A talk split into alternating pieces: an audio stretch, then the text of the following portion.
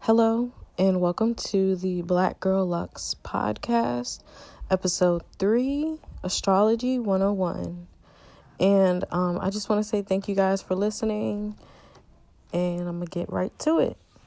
So, today I want to talk about air signs and why Aquariuses are like that.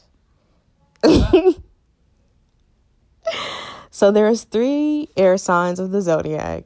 There's Gemini, which is a summer sign, Aquarius, which is winter sign, and Libras, which is a fall sign. Um, now that the sun is in Aquarius, I was just thinking about how Aquarius is are like the earth signs of the air signs. So what I mean by that is that they tend to be the most stable of the air signs. Aquarius is also a fixed sign. It's a sign that is self reliant, focused, very determined. Um, those are things I would use to describe uh. Um, Aquariuses have a bad rap. I would say they're the con, or most people say that Aquariuses can be detached and they don't really know how to express emotion or feelings, but I don't think it's that. I just think that Aquariuses look at their feelings and process them in a very logical way. That seems to be the thing I notice. Like, it seems that they look at their love and relationships and emotions like in a very logical way. Then you have Gemini which to me is like the fire of the air signs. And I say that because when you think of Gemini, you think, okay, Kanye West, Donald Trump. Geminis just have that fairiness to them, that fire. So, Gemini is a mutable sign. Mutable signs tend to be versatile, adaptable, and intuitive. Um, mutable signs also happen in the transition of a season. So there are fixed signs, which are at the height of a season, and then the mutable signs are at the transition of a season. So when the season is ending and transitioning. And then lastly, you have Libra um, Libra, to me, I see Libra as the water sign of the air signs. Um, Libra is a cardinal sign, and cardinal signs represent the start of a season. So they tend to be extremely self motivated, they can be impulsive, and extremely passionate. So I think that's why I see it more like a water sign because like they're I would say the most in touch with their emotions out of the air signs. Okay, so now that you generally have some type of idea about air signs, um I want to go back to Aquarius. And as I said before, why Aquariuses are like that. All right, so I'm going to start off by saying that my sun sign is in Libra, my moon sign is in Capricorn, and my rising sign is in Aquarius. So I'm not going to completely drag Aquariuses because there is part of me that is an Aquarius.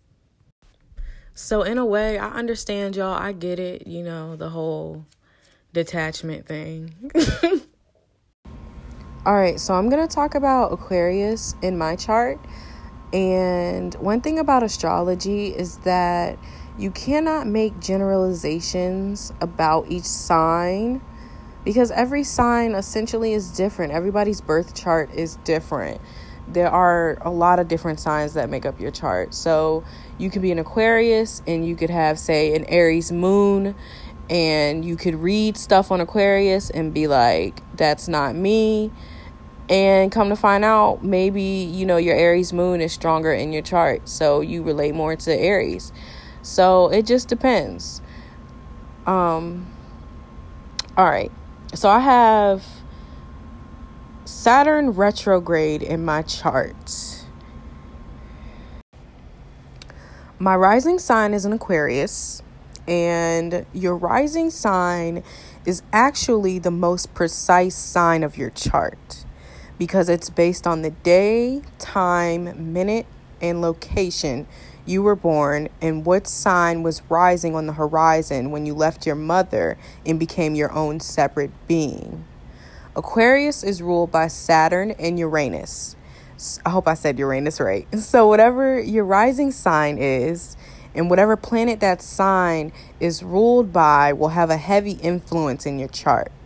For me, that's Aquarius ruled by Saturn, and it's also in retrograde in my chart.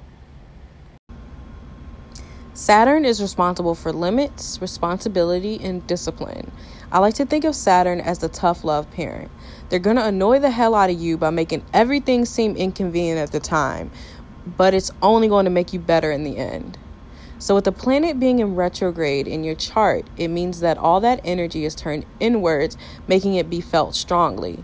Having Saturn retrograde in Aquarius means you can have issues with authority, which can translate to you lacking discipline or having discomfort with having to follow rules. Personally, I see this with my unwillingness to play by the rules. If I can't do something my way, then I don't want to do it. I thrive off the idea of freedom. Also, with how I like discipline. I hate doing things because that's what I'm supposed to be doing versus what I want to be doing. Examples are cleaning, working, having kids. Those are things that I have to fully commit to. I would say the positives about Aquarius is that they have the ability to think outside of the box. Every Aquarius I know doesn't follow the status quo.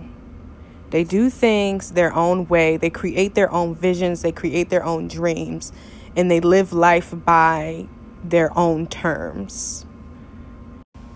So, Aquarius being my rising sign, your rising sign defines your ego, self perception, and behavior.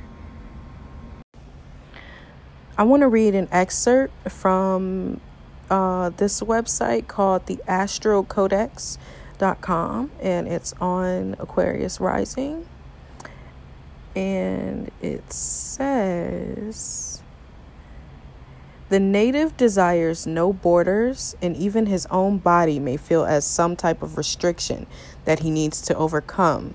He usually will use it as a vessel to pass through stereotypes imposed by the society that he denies towards new stereotypes that he will impose himself.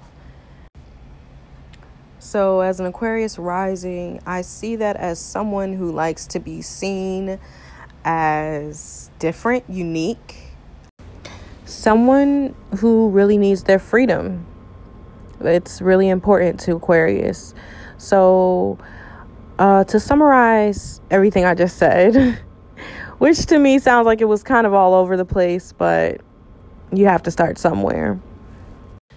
So, your Aquarius is inventive, independent, go getter, and Saturn is the planet of responsibility.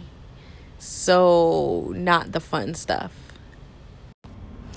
Having Saturn in Aquarius and then that being in retrograde means that you tend to have problems with authority figures and following the rules and having to do everything by the way that society says you have to do everything. I hope this episode was informative for you guys, and hopefully, it's piqued your interest a little bit more into astrology. And you want to look up your chart now and see what your Saturn is in. Once again, thanks for listening. And you can follow me on Twitter, Instagram, and Snapchat at Black Girl Lux.